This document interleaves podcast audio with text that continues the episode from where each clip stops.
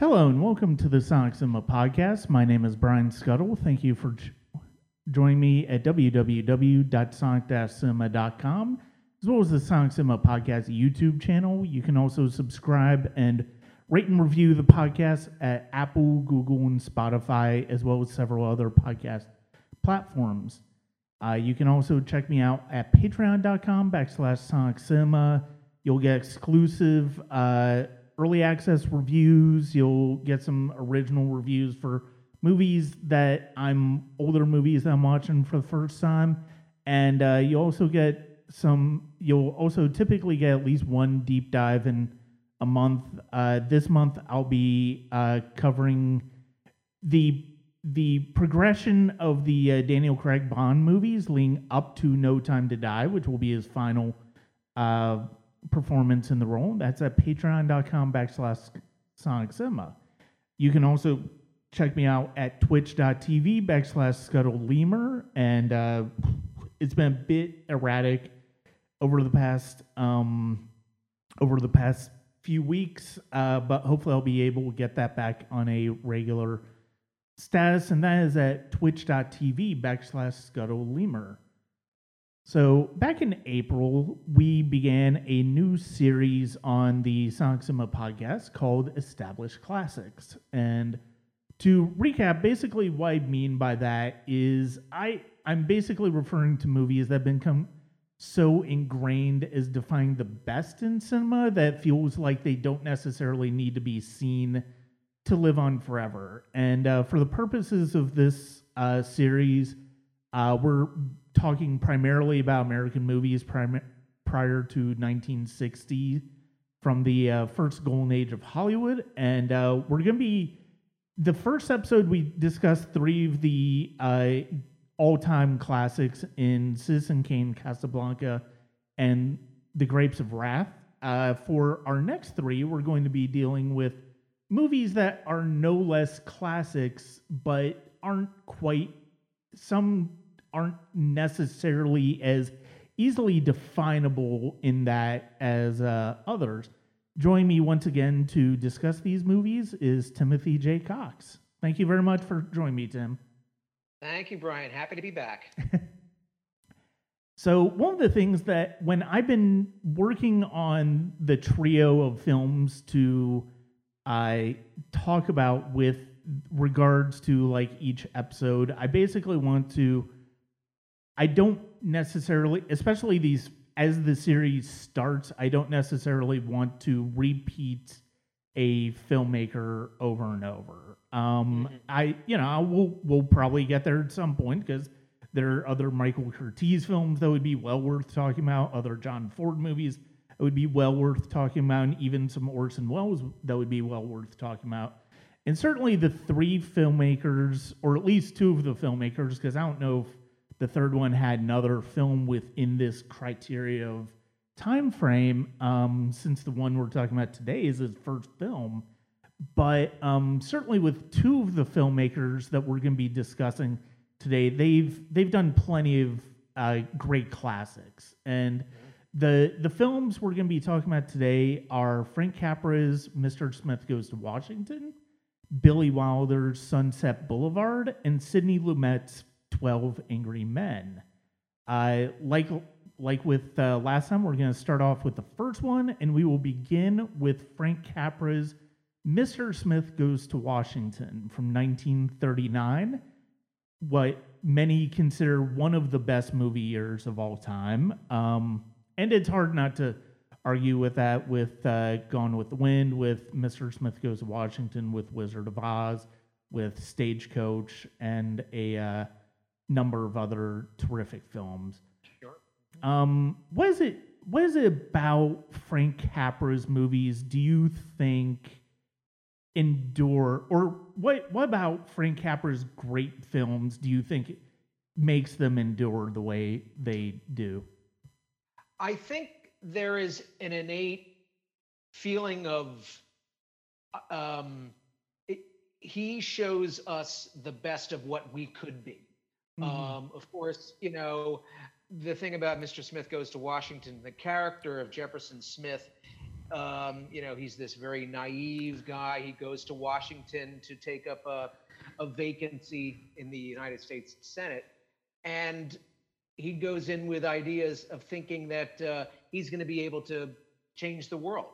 Yeah. And he gets there and he gets, you know, hit roadblocks and, of course, finds of corruption. And he never loses hope. He never loses that that spark that just makes um, that ins- that should inspire Yeah. people, not just as moviegoers, but as Americans. Uh, the same thing with "It's a Wonderful Life." You know that Mhm. we can all we can all relate to the story of, of George Bailey, or um, you know, you can't take it with you. I mean, Mhm. like this this zany family that you just absolutely love. And he just creates characters that are relatable and you love them and you admire them. You wish you could be them. I mean, you know, and of course, with Mr. Smith Goes to Washington, it's easy to tie into um, what's going on currently in with, with politics. And, Yeah. you know, uh, you wish that, uh, you know, if, if, if someone like a Jefferson Smith did exist and stood up and, you know, tried to, stood up for his ideals and principles, someone, he would get 300 nasty comments on Twitter. So it, it's kind of like, um, but the the enduring for me, if there's if there's one filmmaker that I could go back, you know, if I were an actor in the 1930s and 40s, that I would give my eye teeth to work with, just to be a fly on the wall, just to see how he operate, because was Frank Capra.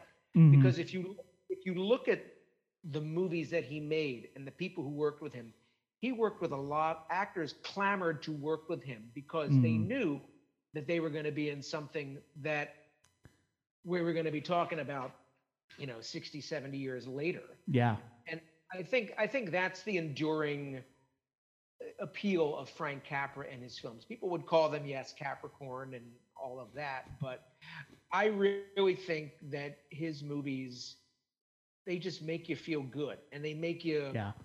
like god why can't it be why can't we why can't we have jefferson smiths like this or why can't uh you know where is that idealism where is that optimism where is that sense of hope Mhm. that uh, you know is is kind of sorely uh that you, you kind of wonder about right now Yeah.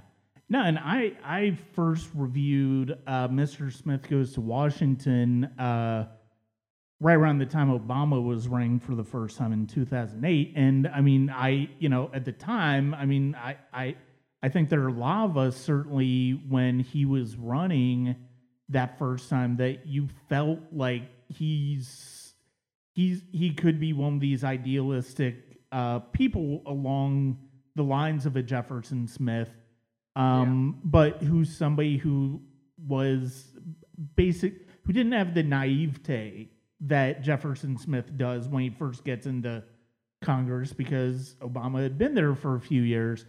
Um, you know, I mean, and you know, certainly you can you can look back and see that there, you know, there are problems with the the that way of thinking. I mean, I it's it's hard to I it's one of the hard lessons, unfortunately, when it comes to uh, politics. And I still respect Obama to a large degree, but at the same time, I mean, if you look back on his pres- presidency, there are several things that are certainly that would certainly give that certainly give people pause. And I, but I think the way he continued to hold himself to is even outside of office is something that is aspirational and something that you know we de- definitely would like to see in more politicians and Well, I, I think there, you know, with Jefferson Smith and uh, and using of President Obama, there's a a general, an innate um, decency. Like you know that this is a a genuinely decent, you know, family person, Mhm. uh, family man. Um, has to make tough decisions. Um, but like never wavers from his uh, his faith, his Mhm. idea, and uh, and you know that again that uh, that optimism of, of, of like yes we can. This is what like what we can be. And i think that's why you know this movie i think another reason why this movie s- stands the test of time because when you think about it there are not many movies that really tackle this topic of Yeah. specifically United States politics. And the only Mhm. other movie I can think of off the top of my head is The American President, which is also a brilliant movie. Um, but like when you think about like through the history of, of motion pictures, certainly I don't think any movie tackles politics quite like uh, Mr. Smith Goes to Washington. Yeah. And it hold and, and it still plays very well. It's still from a movie from 1939. It still rings true. I watched it recently, and it and it it still resonates. It's like, yep, like you know, like Mhm. all of the kinds of uh, you know, arguments and same kinds of uh, you know kinds of characters that we have on, on both sides of the aisle. Yeah. Uh, very this. I mean, uh, the script that Sidney Buchman, Lewis Foster, and Myles Connolly that they wrote for the film is pretty, it's pretty on the mark, pretty on Yeah. the money.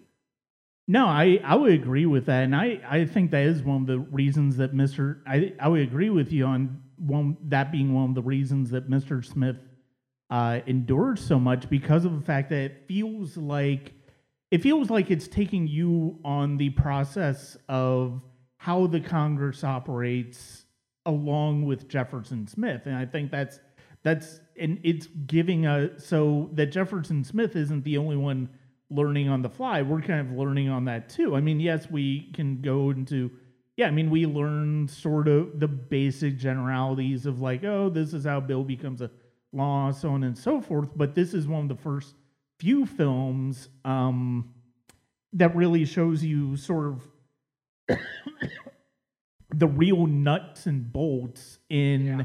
committee meetings, in just uh, the way politics go plays into it, the way you know personal favors play into it with graft and all of that stuff.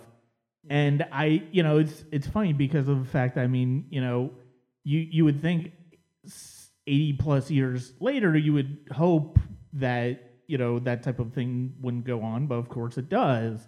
And I mean, it's it it's just one of those things where you know it's this that's another and sadly another reason why this movie will is timeless is because of the fact that it feels as current as it did in 1939 Yeah. Well, and you know, any chance to to watch Jimmy Stewart. I mean, the, the cast, of course, Jimmy Stewart, Thomas Mitchell, great Claude Rains, uh, you know, Jean Arthur, uh, Eugene Pallette, who I always loved, and you know, he was just one of those great character actors, and just and this movie's it, it's got them all. Yeah. Like. Uh, you know, and you, the, the performances they all ring true. They're, you know, you you see the heartbreak in Claude Rains of a man who once probably had that same idealistic spark. hmm I think it was like that divine spark, and it's just like you lose it, and it's it, I don't know if it's cynicism or it's kind of like you know, well, you know, you just got to go along with the crowd, and uh, you know, don't try to. You can't you can't move mountains, and, Mhm. that- and that's what Jefferson Smith tries to do. He tries to move mountains, and you know, you know, you kind of wondered. I, I always wondered that if if they ever came back and did like a sequel, like with, or not, a, I guess a sequel, like a follow up with Jefferson Dave, uh, Je- Jefferson Smith, Jefferson Davis. Got to be careful on that one. yeah That of like 25, 30 years later, hmm of like, you know, did he remain, you know, this? Did he change? yeah did the did the work did it did it break him you know as it as it may have you know Mhm. it's a hard job i mean oh it's I, I can't imagine anyone in that yeah it's incredibly difficult Yeah, I mean, even you know, and it's funny because we have we have almost we've we've got more access to polit- politicians unfiltered now because of social media than we've ever had it any time in our lives, and you you still feel like it's you still feel like it. You know, it's hard not to see some people uh, changed over the years, and you know, it, it's you you get more of an honest is assessment of them, uh, and you can kind of tell that like if if people are you know whatever people are saying on social media, you can kind of tell that you know you can kind of sort of start to tell whether it's inauthentic or not. Yeah, I think like uh, the the uh, genuine. I mean, because people they have to get their they have to get that opinion out because you know if they're clicking on what someone that what they say, it's gonna be it's gonna be retweeted and it's newsworthy and Mhm. you know it. I mean, it's all about trying. It's getting FaceTime, really. Yeah. You know whether you know if if if they're talking about you on CNN or MSNBC or Fox News or what have you, you're you're making some kind of an impact, whether it's you know whether we like it or not. You know whether we like. I mean, I, I kind of wish we we went back to the old days where we didn't know every thought that Yeah. was in there. You know, that's social media. That's, that's the times. I mean, uh, I don't know. I don't know if all of that's going to be the death of us, but uh, It it could very well be. Who who knows with the way things are going. Um I you know, it's funny. I always kind of forget that Claude Rains plays uh Senator Payne in this until I start to watch it. And I, you know, it's one of those movies like we talked about Claude Rains and Casablanca uh in the first epo- episode of this series and I, you know, he's he's got to be one of the great character actors in in movie history. he really was, and he uh, he really could. I mean, you go back and you read about him, and he was prop. I think he was Bette Davis's favorite actor to work with. He was always prepared, um, and he. There's there's a thing that uh, my teacher Stanley Harrison used to say about character actors. He would always kind of equate it like the six man on a basketball team, like not the star, someone who comes off the bench, Mm-hmm. scores a couple of clutch points and then sits back down and but and then they they kind of steal the game claude rains would steal Mm-hmm. pretty much just about every movie i mean casablanca uh, i even the i remember the, the phantom of the opera that he did in 19 i think it was 1943 Yeah. that he was, was marvelous Yeah. and uh, and then of course you know um notorious which Mhm. you know i mean i mean he could, he could do it all. He could be sinister. He could be charming. He could be incredibly funny Mm-hmm. and brought some much needed humor. And in this it's kind of like you do get the sense that his senator payne admires jeff but it's he kind of be like, a- like a, a father. It's like you know you you, you can try but you're going to lose. Yeah. you can try mountains but you're going to lose. And you know it's uh it's it's it's it's it's an extraordinary performance one of many that he gave Mhm. that.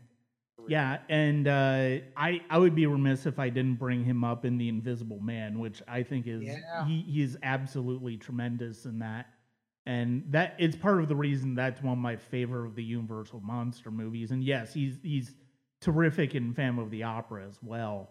Um, I you know it it's seeing you seeing how Smith I love how how complicated Payne is as a character and how he he remains resolutely as the political insider, the Washington insider throughout the entire movie.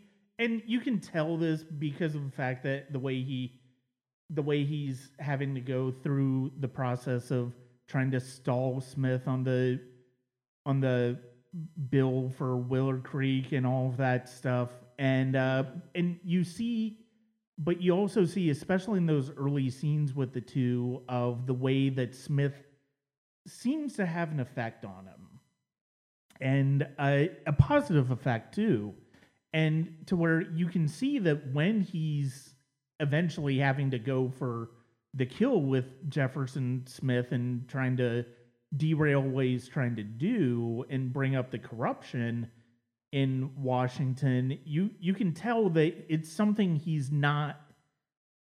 You can tell that there are time that he's not uh, comfortable with it at times. Well, it's kind of like you know he made a deal with the devil, and you know when he has to, the devil comes to collect, and Yeah. he has he has no choice really. I mean, it's kind of like uh, it's the life he chose. You know, he chose to go that. Pa- I mean, when he if if Payne when he came to Washington, he remained you know idealistic. He probably wouldn't have been reelected. No, I mean, No. reality, you know, it's a sad reality. I mean, uh, I mean, that's the thing is, it, it's like even in the movie, I don't know the extent of the research that uh, the writers did, but it's it's it's really on the money, like really just about like the nuts and bolts, which I don't even necessarily know. I mean, you know, you read about it a little bit, you you watch C-SPAN from time to time, and your your head explodes. like it's just like the, the back and forth, but like. Uh, but this is probably the movie that people go to to to learn about that world yeah, and it's and it, it, it holds up very very well. Mhm. and at the at the at the center of it you know you do have this great performance from jimmy stewart. I mean this was kind of like his big uh, he had done you can't take it with you with capra i think a year or two before. And he had knocked around as like uh, a couple of actors. Uh, but this was i think like his big yeah, his and um you know he was he was extraordinary he, he was as he was in everything. But this Mhm. i think really just it just it just put him on the map and just that jimmy stewart way. Hmm like like i mean he's someone that we you know we, we admire. We can get behind him. We can we relate to him. Like you know there are actors like him and henry fonda and jack lemmon and tom hanks and steve carell to a certain extent of like they're they're just they're so familiar to us like they're Mhm. people that they're just so wholesome and good and honest and you know no one's going to break them and that's it's, it's why they've been, it's why they have endured and will endure Yeah, and it's funny because of the fact that last month um, I I just discussed uh, Vertigo on a discussion about Hitchcock, and it, it's it's fascinating just how much mileage, even in a movie that doesn't really show that good-natured Jimmy Stewart that we all know and love from Mhm. movies like this and It's a Wonderful Life, it goes to show how much mileage a filmmaker like Hitchcock could get out of that persona by having even having him do things that are so far away from that persona.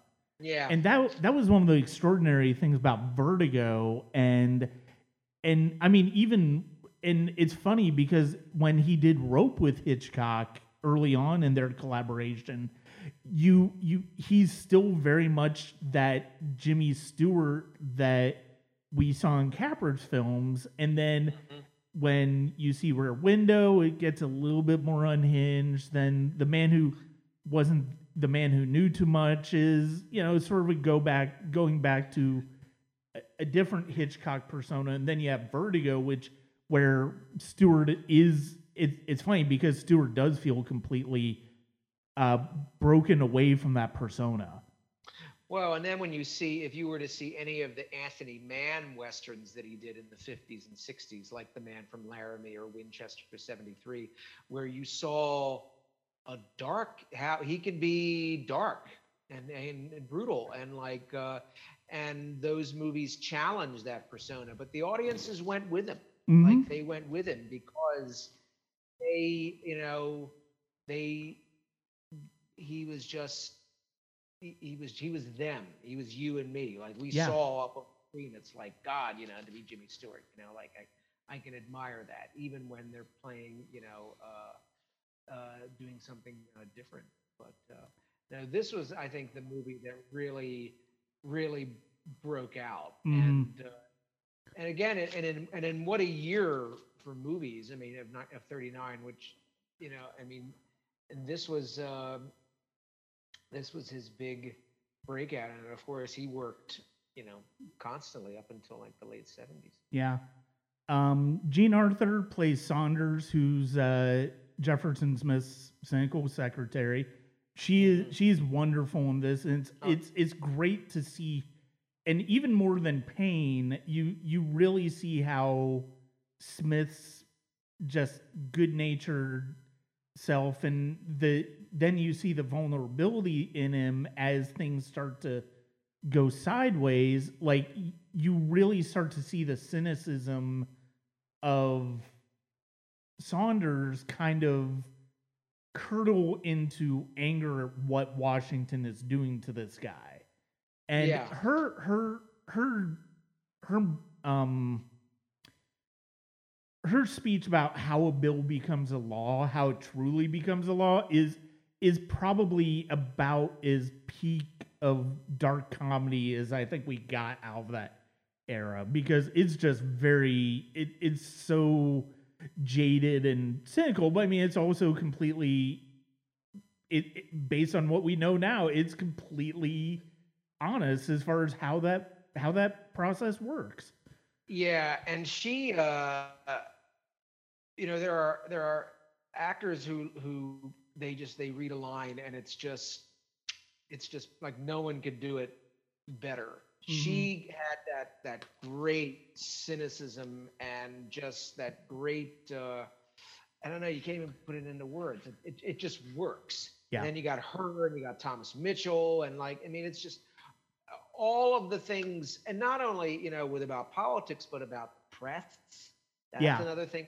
you know like you know uh, you know they it's like they're all looking for the, of course the juicy story and like you know like and, kind of obviously not different from how it is today i mean Mhm. of course it's how we don't know what's news and what's entertainment uh, when we discuss network we'll uh, Yeah. we'll probably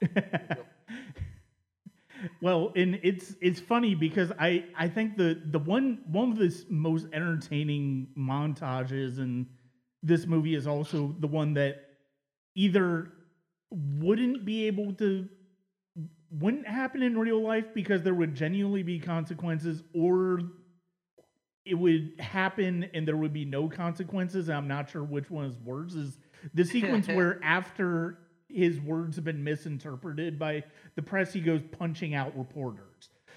yeah yeah that uh Can you imagine? Oh my God! Like today, I mean, you know, I, God, That's what I'm saying. I'm not sure which way it would go today, and I'm not sure how I feel about that. you know, give, give it time. I'm sure someone's gonna punch out a reporter, Yeah. or or vice versa. You know, like Yeah. uh, give it time, give it time. but um I I love that it's 11 minutes into this movie before Jefferson Smith is introduced. It's it's and even and before that point, or I should say before Jimmy Stewart is introduced, Jefferson Smith it, we hear about before Jimmy Stewart even comes on screen, and we already kind of feel like we understand who the character is. Yeah, that's that's the brilliance of Capra. It's like Mhm. setting it up. It's like you know, and not just for the audience, but like the people you know in, in Washington. It's like like you know because with n- newbies, you know, they all come in the door and they probably all come in with big ideas and you know thinking uh, you know like this movie's probably inspired them Mhm. uh, and but it's kind of like you know it, it, it was you know the the scene in the in the end of the film with jimmy stewart where he's you know with the filibuster and all of that that's a scene that's often played you know when there's like a dedication to jimmy stewart's um, Yeah. career it's it's extraordinary like you know like what he goes through because it's just um that that's the one where it's like you know finally we all have we've he's had enough Mhm. and he's and he's going to do the one thing that you never do in Washington tell the truth yeah. and that's and it's still you know and every once in a while you know when I'll I'll think of that scene if I'm ever I watch the news and someone you know gets up and makes some speech and uh, you know and it, and I, the whole time I, I immediately just think of that scene hmm like oh, they're, they're they're going Jefferson they're going full Jefferson Smith here Yeah. uh, the beginning of that filibuster scene is is so tense. It it Yeah. really there's so much suspense at what he's going to do, how he whether how he mo- manages to pull it off, whether Saunders has coached him up enough on how to make it work, how he can hold on to the floor, and I did that that sequence is the start of where I think Harry Carey as the president of the Senate really shines God. oh, because yeah, and you can tell that he's very much on Smith's side. Mhm. You you can tell that he he respects Smith to a large degree and it's it's it's it's appropriate that he's the last image that we see that he's he's like okay yeah adjourn everything because like by that point like the the filibuster's over and because of Yeah. how exhausted he is and uh you know it, everything is worked out i i mean part of the reason this movie connects with me is because i'm always a fan of the underdog in a movie and Sure. i i think that's that's i mean i've i've talked about it several times how i i'm a sucker for the underdog sports movie um Oh, yeah. and uh, Mr. Smith Goes to Washington's ultimately one of those underdog movies. And I mean, to a certain extent, It's a Wonderful Life is too, but it's a different it's it's a different riff on that formula. And I think that's one of the great things about these two those two movies in particular that are so striking in addition to just how drastically how much darker uh Stewart is as George Bailey like you can almost see the cynicism that we wonder whether would happen with Jefferson Smith sort of come in in George Bailey's character it's a it's a wonderful life because basically like everything every dream that he's had in his life eventually gets stripped away to where he's just lived this average life. And it's like how does and you you can sort of see that as sort of an extension of like if there was a follow-up to mr smith goes to washington with jefferson smith about 25 30 years down the road would he have been in that same position you kind of almost wonder uh that's that you kind of wonder maybe that was something in Cap, in the back of Capra's mind when he and Stewart made it to Wonderful Life. It's true. It's possible. Yeah, absolutely.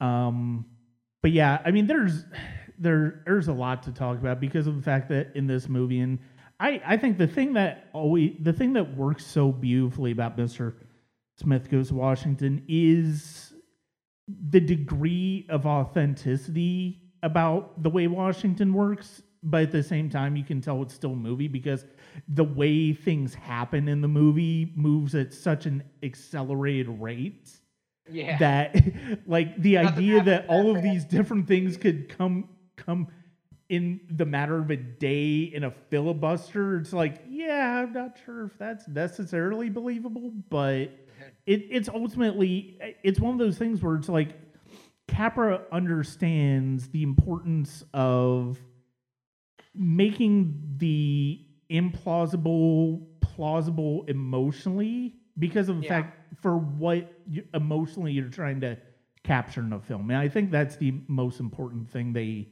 does in mr smith goes washington absolutely. Absolutely. um, from there, uh, let's jump ahead to 1950 and Billy Wilder's classic of film noir and Hollywood in Sunset Boulevard. Woo, something I- lighthearted. yeah, yeah, certainly. I, you know, and I, as I've gotten into uh, Billy Wilder over the years, it's like I've, I've never, it's never ceased to amaze me just how, how versatile his, his particular brand of storytelling Oh yeah. wi- is going between genre and genre. You could do something like slap sticky and uh, campy, like some like it hot. You can do something that's braced with satire, like one, two, three, and then you can have the satire go another way, like Sunset Boulevard, which is very much a a satire of Hollywood.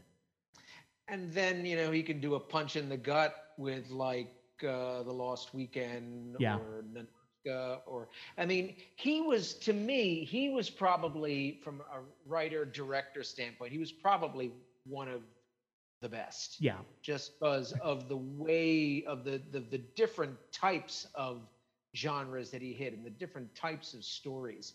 I mean, he was the one that you know everybody also everybody clamored to work with. I mean, uh, why he was one of the best, and that's why I think he had what I think eight Oscars. I think uh, you know. so- he he yeah he was he was nominated. I don't know they won that many, but he was certainly nominated for that many because and through a variety of. No, he probably did have that many. Yeah, now that I think about it, between Lost Weekend and Lost Weekend and The Apartment were both Best Picture winners. I'm sure won he got Oscars. yeah, I'm sure he had to get nominated for several for this one and Double Indemnity. I can't Oh, imagine God, him not. That double indemnity, my God. That's, Yeah, you know, I mean, the apartment. I mean, I mean, so many witness for the prosecution, Sabrina. I mean, the mhm, variety of. But this is the movie. Whenever I talk about this movie, I always have to compare it to All About Eve, which came out the same year, which is a different attack on the entertainment industry, dealing more kind of in the theater world. Um, you know, All About Eve was the more awards yeah, six but sunset boulevard is the movie when i watched it recently it felt f- like fresh like it, it felt so fresh like you know like they just they just got it like hollywood like just and just the way that it's a town like washington it can kind of eat you up and spit you out Yeah. that's kind of it did to norma desmond and it certainly did to, to joe gillis hmm yeah, and I I, love because it's like you know we talked about Double Indemnity for a little bit, where it's like that's very much a clear film noir. You can see the blueprint of Double Indemnity in something like A Big Sleep and The Maltese Falcon. It very much is following that idea, but this takes the style of film noir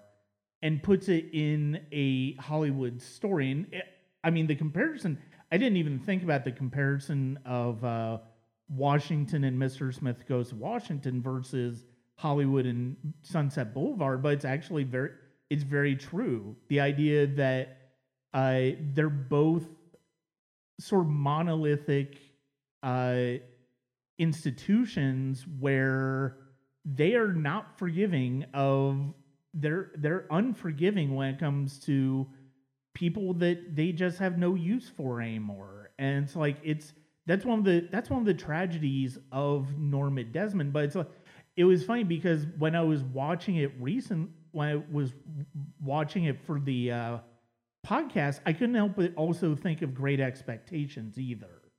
Mm, I, I thought a little bit about Great Expectations and with uh, Norma Desmond, the Miss Havisham role.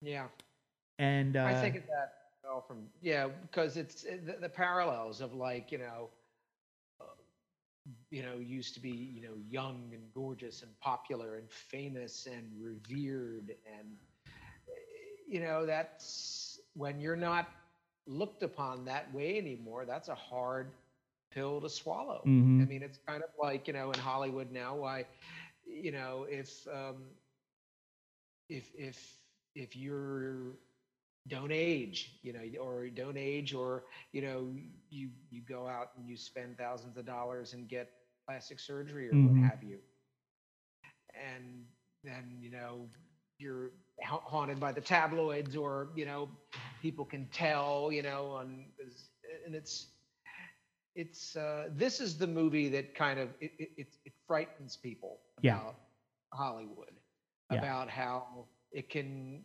chew you up and spit you out. And I think Mhm. you really nailed it. It is unforgiving of, um, of, of if you've outlived your usefulness. I guess Mhm. uh, terrible way to say it, but that it's kind of how a, a cynical outlook, but it's it's a cynical it's a cynical town. It's a cynical world because you know if, if for every Norma Desmond, there's probably a long line of Norma Desmonds out there, younger, you know, and that's it's, it's a sad uh, sad fact. Yeah, and the the way that Wilder plays with genre here, because it's not just film noir, it's not just Hollywood drama. You also have dark comedy in here. You also have horror movie, really, with the uh, look of Desmond's um, estate in in this movie. Uh, Yeah. You you can't help but think of horror, and the way that he the way they and it also it it comes it also begins with a voice from beyond the grave because William Holden's character by the time the movie is started is is already dead and he's lying face down in a pool. Yeah. And uh, it's basically him talking from beyond the grave. And the way that Wilder brings those genres together is it's it, it's one of the best films he ever made. It's very clearly one of the best films he ever made in, in Yeah. a career of great films. Well, and it's it's the movie also that you know you you you watch it and you you try to figure it out. You learn something new every time you watch Mhm. it. Um, you know, you kind of. I remember the first time I watched it. I, I was really young when I first watched it, and I thought, God, Gloria Swanson is is so big, but it works hmm it, it works. It's kind of like, you know, to use a comparison, it's kind of like if Christopher Walken had played, you know, there there are there are actors that like that can kind of get away with, you know, bigness. Yeah. Like uh, and with her, like it, it would, and if and if and if someone like uh, Bette Davis had had done it, hmm I don't know if it would have worked. Like I think it had to be Gloria Swanson, like you know, who was a you know a, a famed um, silent film actress. hmm I I love how she is still very much a silent film actress, and the theatricality of that performance is Yeah, what makes it so memorable, and it's it's also part of what makes the character so heartbreaking. that's it. Yeah, it's operatic. Yeah. You know, it's like, uh, but it works because it is so heartbreaking because she Mhm. wants so badly to have what she once had. Mhm. which you know there are theories wondering that if, if she ever I mean, popular but if she ever was that big Mhm. you know uh, but i can and the fact that you know uh, it's the pictures that got small Yeah. like uh, it's not her it's it's the world the world is against her Well, and, and, and, and you bring up an excellent point as to whether it, the reality was whether she is was ever that big. yeah Um, and I mean that's that's part of the tragedy in this is that I mean you you see you you can also see this as a psychological thriller because of the fact that it's like I mean Gills is Gillis is essentially trapped out of circumstance. Uh, he he's basically he he originally just shows up at Desmond's house to hide his car.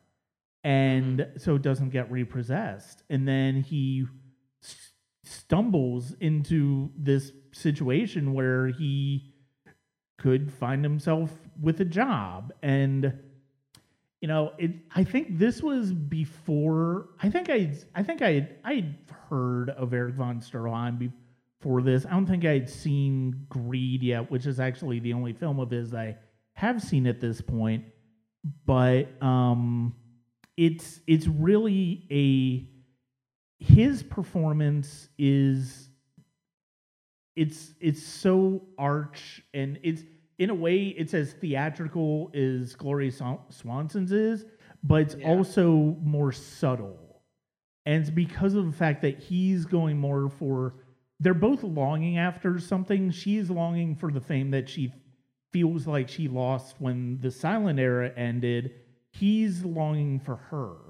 And it's really and you know, he's content to let her cling to his her fantasy of what her life, what her celebrity was, and it's it's it's kind of a lovely sacrifice on his his part. Yeah, it. Uh, you know, the thing about Hollywood is that you know, but in these movies is that you know you come to Hollywood with, a, in many respects, a pipe dream. Mhm. You know, to be, and when you get a little taste of that fame, popularity, whatever, people know you. People, you know, you get a good table at a restaurant, or you know, you, I mean, what have you. I mean, all of those perks that when you lose that, that's that's got to be heartbreaking. I mean, there are, I mean, you know, there are countless stories of, of actors, you know, or singers or what have you, where some form of that has happened. You know, up is down, black is white, and you know, um, here today, gone tomorrow, and it all started with this story. This is the quintessential, you know, Mhm. today, gone tomorrow kind of story, and and, and of course it's endured, you know, uh, not only with the movie but through the Broadway musical, which I know they're making a movie version of the musical, Yeah. Glenn Lloyd Webber movie. I mean, I know that it's been a while. Yeah. Uh, in development. I'm sure COVID had something to do with delaying it, Mhm. but uh, but finally, and um, and I had seen Glenn Close, and and it, she- it was extraordinary Mhm. trying to, you know, like operatic, but also haunting Yeah. and haunted. That's what I've always with Norma Desmond. Like she was always haunted that if she stops believing the pipe dream, she's done. Yeah. Won't have anything to. So the pipe dream is life for her. Yeah, and there's a uh, there's such a there's such a wonderful psychological aspect of this movie too because of the fact that really plays into ideas of loneliness. It really plays into ideas of codependency, and you know it's like everybody's kind of got a degree of codependency in this movie. Like Gillis is like the basically the the the push and pull of Gillis's arc is essentially it's like does he want to return to a normal life where he could you know be you know he could end up just kind of forgotten on the skirts outskirts of Hollywood?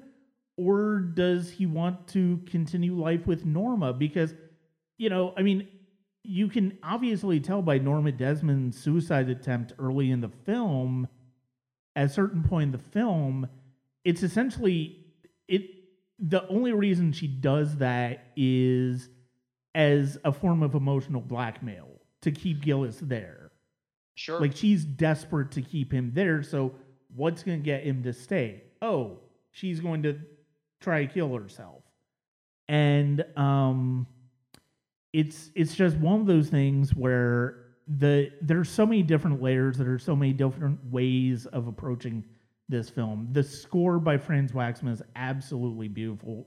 Mm-hmm. Really, you you listen to his work in noir, you listen to his work in horror, and it just is it's enchanting. It's it's as enchanting as Swanson's performance. It's as remarkable as the production design. I Norman Desmond's house is probably one of the most iconic pieces of production design in film history. And of course, you know, also this was the movie that you know William Holden was an actor who had knocked around for about a decade, Mhm. and um, you know he had done Golden Boy, 1939, which I think was one of his first movies, and he had almost been fired from the film, but Barbara Stanwyck became a dear friend and kind of saved him. And but he really knocked around for the next decade, not really making waves, and this was his big breakout, I think. And uh, you know, from here, then he worked with Wilder again several times, Stalag Mhm. 17, and uh, and he's extraordinary in this because you see also he has a little bit of idealism, but also you know what kind of what you need a little healthy dose of arrogance, you know, in in Hollywood. Mhm. Uh, you know, he uh, and then he gets in too deep with uh, with Norma. Yeah. And I mean you you basically you basically almost know from right off the bat from that when he when he lets her lure him in there's you, you understand why he's going to probably end up on the in in that pool Yeah. and um it's you know there are so many just haunting moments i and the thing is i i think but at the same time one of the most painful moments and also one of the most darkly funny moments in the movie is where they go to the paramount stage to visit with cecil b demille who Mhm. is actually yeah. filming one of his films at that time and you you get a lovely you you get a lovely moment with them where they reconnect and you feel like there's a a, a genuine affection but at the same time you go back to you hear what some of the things DeMille says away from her and you kind of see where it's like they're like you like you said it's like maybe she wasn't as big of a star as or as much of an icon as she thinks she was and uh, then obviously the reason he was trying to get a hold of her. And uh, you know I, I think it's a it's a quiet mercy for him to say look don't worry about this one. Try to get another one as far as the car. And it's there's there's i mean that right there that moment right there could be expanded into a feature film and it'd be fascinating. And the fact that it's just one sequence out of this se- this movie which has so many great sequences and right up to right including a scene of Stroheim's character, von Stroheim's character, playing poker with friends, which includes other silent film stars, including the great Buster Keaton.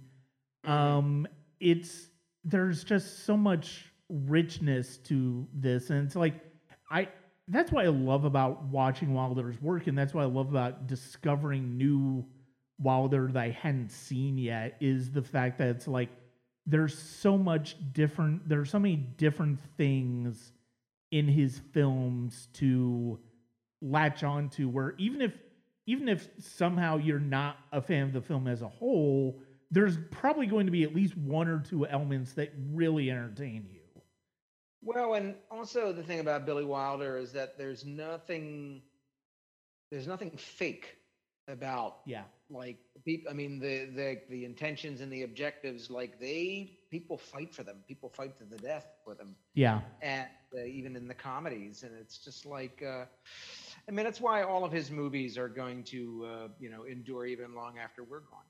Yeah. And uh, if if you haven't, if you're listening to this, you haven't watched Sunset Boulevard, I couldn't re- recommend more. It's it's one of the best films Wilder's ever made, and basically, whenever you could start with pretty much any great Wilder film, and it'll it'll lead you into a direction that you won't necessarily see coming, and that's a good thing. Yeah. And I that that's one of the reasons I love uh reconnecting with his films. I I will I I think my personal favorite of his is uh one two three with James Cagney as a Coke executive. I I, I Mhm. love the slapstick elements of that. it's fun yeah Um, it is available on Kino Lorber, but like Sunset Boulevard is readily available. Some like it hot. It's part of Criterion Collection. Ace in the Hole, Double Indemnity has been well Yeah. served over the years. The Apartment has been well served over the years. There's there's just a lot of great ways to go. The third film that we're going to talk about is actually a directorial debut, a featured directorial debut, I will say. Uh, and I would not have guessed that that was. I didn't necessarily think about the fact that this was a directorial debut. This is so. In preparation for this podcast, this was actually my first time watching Sidney Lumet's Twelve Angry Men. I'd heard about it. I just never gotten around to seeing it, and I am so glad that I know about it now. I'm so glad that I know it now. It is is a tremendous piece of drama. And the fact that Lumet came out swinging like this his first time out is extraordinary. Um. And it's it's it's a screenplay by Reginald Rose, and it's simply about twelve jurors who many of whom are looking to commit to convict a kid of murder. And henry fonda's character juror 8 presents his case for acquittal. And gradually over the 96 minutes of the movie we see as people continue to talk through the case how precarious that line between whether somebody's innocent or somebody's guilty when there's doubt presented can be. And the thing that I love about this, first of all, is the fact that the only time we see, the only times we see outside of the room are the beginning and the end. We see him Mhm. in the courtroom. We see the defendant, so we get him in our eyes. We see what he looks like. And we almost see it from the perspective of the jurors. The way Lumet, we don't see the jurors until they enter the room where they're going to deliberate. And from there, it basically becomes, and seeing it, you know, naturally it starts 11 to 1 with Fonda's character being the one and gradually we start to figure out what's going on with the case and that is it's such a brilliant structure such a simple structure to make the movie that way and it it's it's just riveting from start to first. And i will say it's it's funny because i understand why they kind of did it because it it adds a level of tension to this because of the fact that they only have like they barely have one working fan the fact that this is the hottest day of the summer or the hottest day of the year something like that. It's a very familiar trope now. I don't know that this movie necessarily needs it but it just does it does add a visual component of the movie because people are getting in from the windows because people the fan isn't working and all of that stuff that is it it really is compelling Well, and it really adds to the psychological. Like you put 12 people in a room, it's hot. They just want to get it over with. Yeah. They just they the guy's got Jack Warden's got the baseball tickets. The ad exec Robert Webber, he just wants to get back to work. Um, Henry Fonda is, you know, he probably wants to get back, but he wants to give this the chance. And the amazing thing is, even from the beginning, you see the judge is even like, you know, when he's like reading, he says, you know, he's just, he's just, he's bored, he's hot, he just wants Yeah. to get this with. And they're, they've already, he has already, uh, you know, put the verdict down, and it's kind Mhm. of like, well, this shouldn't, this shouldn't take long. And you put 12 men in a hot box and uh, tempers are going to flare. I mean, this this movie to me is is the gold standard of of ensemble acting. I mean, Yeah. anytime anybody asks me, what's what's the movie if you want to watch acting, hmm you want to watch like excellence, this is the movie. And if, and you go around in this cast, you go around that table. Every single one of these actors are people who have excelled in every possible medium radio television theater. Um you know and and they were also perfectly cast. Yeah. Like like their looks their voices. Like you put john fiedler and lee j. Cobb next to each other. John fiedler's got that feeble like meek voice. Lee lee j. Cobb's got that growl ed begley ed begley you know? And so the casting was it was so specific. Yeah.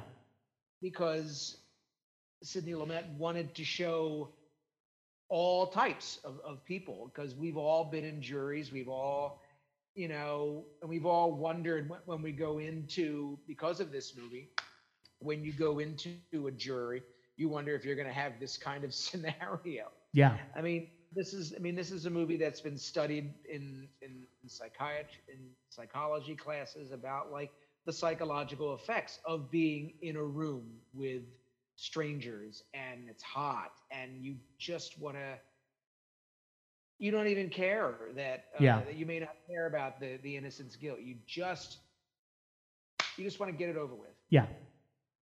Henry fonda is the one person that says no we're we we need to talk it out because it's not easy for me to just send a person to death No, no, and And it should- shouldn't be. It it really Yeah. shouldn't be. And I I- I love that. I love that you see the natural biases come out when each character is talking. You see the natural biases against teenagers. You see where that's coming from when it comes to some characters. You see why some things you know, and then you you you mentioned Jack Warden, who he he just wants to get to his ball game, and Yeah. the the payoff to that is, oh well, guess what? It's starting to rain, so chances are you wouldn't get a ball game today anyway. But um, you don't know that until the time comes where he's already sort of on. He's already started to lean into the other direction, and basically seeing this is this is in a way it's if we could have genuine debates about the issues now this is about as close as i think we could get because obviously you would have people who would just continue to dig in who would just be seemingly unmovable in immovable in their convictions Well, we're seeing it now. Yeah. I mean, with uh, with you know the the debates about mask or the, is the vaccine effective? Is you know and that. I mean, it's it's all the same thing. Like you know these the the, the protests and all of that. Yeah. It's like people are just so convinced that they're right and they're and the other person is wrong. And well, and, and what it does, they- they're not, and that's the problem I think with social media is that we're not talking to each other. We're sniping at each other. We're trying to just come up with clever lines. Yeah. Uh, or and you know just to be to get clicks yeah to get more followers. The thing about what Henry Fonda is doing in this movie is he's breaking it down, and he's not. And the, and the beautiful thing is, is that Henry Fonda, all he does, all he says is, "I want to talk." yeah That's all he. I want to talk about it. He doesn't come in and say, you know, how dare you, uh, you know, he doesn't get angry about it. He no no just I am we're here to do we're here for a duty. We're here and you know, we've been here what, 5 minutes and I can't just maybe he is guilty, but yeah I think we owe it to the process. I think we owe it to ourselves yeah to have a conversation about it. I think that's we've gotten away from that. People are Mhm. not talking to each other. And I've- that's that's the problem. And I think one of the keys in this movie is when Henry Fonda says, like, look, I mean, I have no problem. I, I have no problem voting guilty if after we've talked, that's how I feel. I have no problem going that way. And I love that he's he is not set he's he's almost the one person who's not really set in his ideas of guilt or innocence in this case Oh yeah. and You get yeah, you get everybody's Yeah.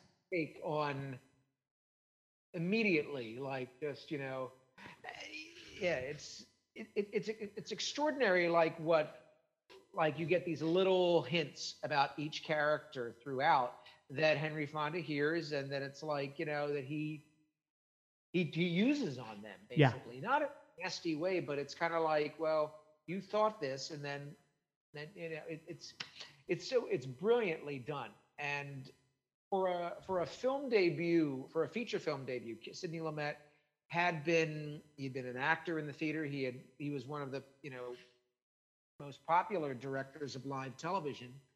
Um, I should mention also, so in 1953, this was on Studio One, I believe it was. 12 Angry Men was first presented on on live television. Yeah. And it was, I think it was Robert Cummings, Edward Arnold, who was in Mr. Smith Goes to Washington. And I, the, it, this, I think it's only an hour. Mhm. And of course, they, they expanded uh, it greatly for the feature film. And I think it was Franklin Schaffner, I believe, who directed it for the, the television version. Mm. But and it became a huge smash hit. Yeah. And then I think Henry Fonda saw it, and I don't know the circumstances of how he got Sidney Lumet involved, but Henry Fonda was also the producer of the film Yeah. and gave Sidney Lumet his shot. And then, of course, you know, I think what I think they rehearsed it for a couple of weeks, and that when they because he he always rehearsed all of his films. Mhm. He would rehearse like two or three weeks, and then they would, they would come in and then would just do a couple of takes, and he would always come in under budget. And everyone, a lot of these, if you look at a lot of these actors, they would all work with him uh, again many, many, many times. And Well, I mean, Jack prob- Gordon was in The Verdict 25 years later. Oh So- yeah, the verdict, and you know, it's probably, in my opinion, probably one of the greatest feature film directorial debuts ever. Because, Yeah. You know, he I- was working with some heavy hitters, some veteran actors, um, but you know, they they they put their trust in this uh, this young director, and Mhm. they they made magic. Yeah, it's no, it's it's a it's a wonderful film, and I I think it is incredibly important that we don't know we we don't know names of any of the characters of of Yeah. any of the jurors before the very end, and I I think that's that's important because of the fact that um it keeps those it keeps it keeps us from personalizing any of these character any of these jurors beyond what we hear them say. And basically basically we we come to they define themselves by how they feel about the case Mm-hmm. and how they feel about life going forward. And I think that's one of the things that's so beautiful about the way this film is presented, the way this story is told. Well, and you know, we we all, we know these people. Yeah. we know them we see them i mean living in new york you know i mean you you kind of you would encounter these kinds of personalities um, all the time you Mm. know people who the the one the people that would always like the ed Begley character um, or even the lee j cobb character you know people like that they say things and i'm like wow did you just did you just say that like you, you know, wow, you just said that out loud, and it's kind of like they may not even be aware or they may not care that you know, but they I mean, I am who I am. Mhm. Like, uh, no, it's uh, it's a movie that I go back and I watch every couple of years, and I I go back and I watch this, and I watch the 1997 Showtime uh, adaptation that they did that William Friedkin directed with Jack Lemmon. Yeah. and, uh, It's good. Um, Mhm. I mean, of course, again, you know, you watch it and you know you think of the. Uh, I mean, it's it's it's another exceptional cast, but nothing beats this this feature film cast. Yeah. Yeah, it, it and it's it's funny because we had two directorial we've had two directorial debuts that we've talked about in Citizen Kane and Twelve Angry Men, and I would agree with you about Twelve Angry Men. I I think it is it is one of the best directorial debuts. I mean, I I I mean I I think and I mean in addition to Citizen Kane, which I mean a lot of people say is the greatest, and I you know I I understand where they're coming from. I love this, and I love uh, the Maltese Falcon by John Huston. I think is a Oh, yeah. tremendous directorial debut as well. And then we have two performances here by J- Henry Fonda. We've got Tom Joad in The Grapes of Wrath, who's very, who is much more certain of himself as a character than juror number eight is, but it's just as that uncertainty and that wanting to be wanting to dis wanting to basically discuss the situation is critical to that character is important to that character's development over the course of the film. Tom Joad's conviction towards action, towards con- towards doing things, and his certainty of how he feels about things is what makes that character so interesting. So there's a really interesting dynamic between the two Fonda performances that we've talked about. Oh, sure. I mean, and just uh, you know, like the, the beauty of like what what Fonda did. Like Fonda didn't have to push or anything. All he had to do was listen and say, you know, what um, you know, using what they were saying, not necessarily against them, Yeah. but like uh like kind of like well you know we don't you know you said we don't need all the evidence you know. And then uh you know you, you could throw all the other evidence out. And then when they and then lee j. Cobb in the end it's it's people who bring he was bringing obviously his personal you know you know he's you bring in your personal baggage in. Yeah. and uh and you realize that you, you, you you can't do that. You have to weigh the evidence. You can't uh bring your prejudices in Yeah, it's about. I mean, and that's that's what makes this so such an interesting look at the criminal justice system in general, and in particular, being a juror on on a uh, trial where it's like you're meant you're asked to be objective, you're asked to, um, you're asked to leave your biases uh, at at the door, but at a certain point, especially but I'm sure there, but at a certain point, you would imagine that there are going to be times where you're not going to be able to do that. And it's just the nature of mm-hmm. being human. And uh, I, I think that's one of the things, that's one of the things that I think is so brilliant about the approach that Fonda's character takes in this is that he's also stripping them of their biases in this particular situation.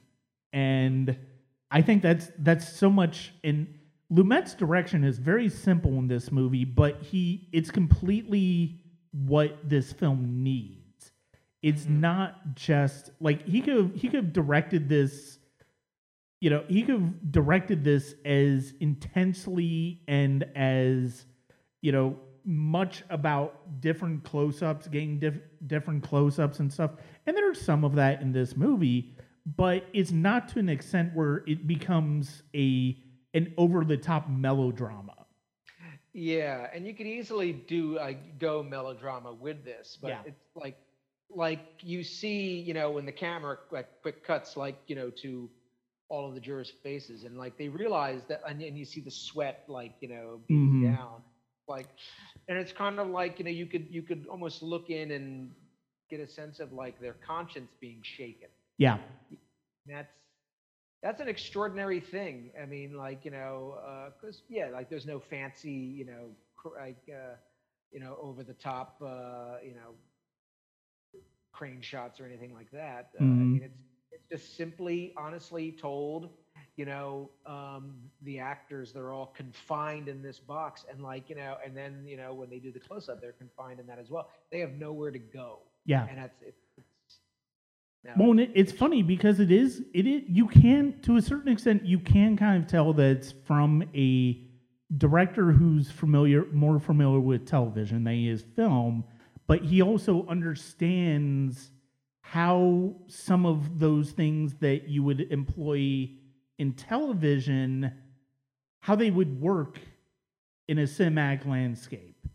Yeah. and I, I think that's one of the I, I think that is that is so brilliant. And I mean it's something he would do throughout the rest of his career. And Oh, um he he was just one of the best te- filmmakers ever. And he was he was a favorite of mine as well. I mean, you know, you just again you look down the list of uh, films that he did. He had some he had some unusual films in there, you know, but like uh, always, like working like just always. I mean, had this 50 plus year career, and people would always love to just work with him. hmm yeah uh do you have anything else that you wanted to uh bring up with 12 angry men No, no. I mean, it, and just if, if anyone who hasn't seen it, do it. And if you've seen it, do it again because it's it's it uh, it never disappoints. Yeah, I actually picked up the uh, Criterion Collection last or the Criterion DV Blu-ray uh, last year during one of their fifty percent off uh, sales, and it was it was completely worth it. I'm so glad I Oh, own yeah. this movie now. I'm so glad that I'm familiar with this movie now. It's just a tremendous film, and uh, all of these are really really rich films, and I think. One of the things, I mean, now, granted, we're going after films that are famous that are some of the most famous films of all time. But I mean, that's part of what I wanted to do with this series, where it's like we're talking about some of the most famous movies of all time. Do mm-hmm. they still have that weight that made them the most famous movies of all time at that moment? I mean, I, I it's hard to say it's hard to say that they don't. I mean, especially when you look at this group, you have the political, the look at politics in Mr. Smith Goes to Washington, which still feels very, which, I mean, grand, we, it's hard to keep the um, optimism about politics that Jefferson Smith has right now, but you feel like based on what we know about politics and how things work that this is exactly how it will always be relevant and it'll mm-hmm. always be aspirational and i think that's one of the most important things about it. you look at sunset boulevard you're familiar if you're familiar enough with hollywood and what hollywood does and i i think it's it's hard not to see that reflected in sunset boulevard now even and it's still and like a lot of billy wilder films they're as contemporary they're as exciting they're as compelling as they ever were and they just resonate to this day and then you look at 12 angry men and you know you you always are just never sure what's going to happen with the jury i mean i think and the legal system in general. yeah. And the way that Lumet breaks that, and Reginald Rose breaks that down in this film for 90 minutes, I mean, it's as it's as riveting as it had to have been in 1957. Mm-hmm. Yeah. Oh, absolutely. They um they did a um God, I guess about six seven years ago. They did a Bro- Oh shoot. Broadway production of the play.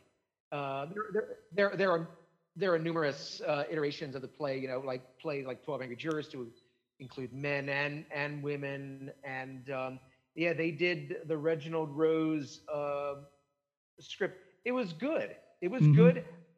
Still, like you know, in a live theater, like you know, I don't know. There was just it, it didn't have the same effect. I mean, of course, it was still riveting just because of the actors who were involved. I know Philip Bosco was in the show, and um, Larry Bryggman, and and some other great uh, theater actors. Boyd Gaines played juror number eight, but like it, you you lost that that claustrophobic feel of like of the the movie of like being in that room Yeah, you're seeing wet and that that that one that rickety old fan and just you know it's now I- it's I, I think it's it's it's definitely one of the great hmm great of all time Yeah.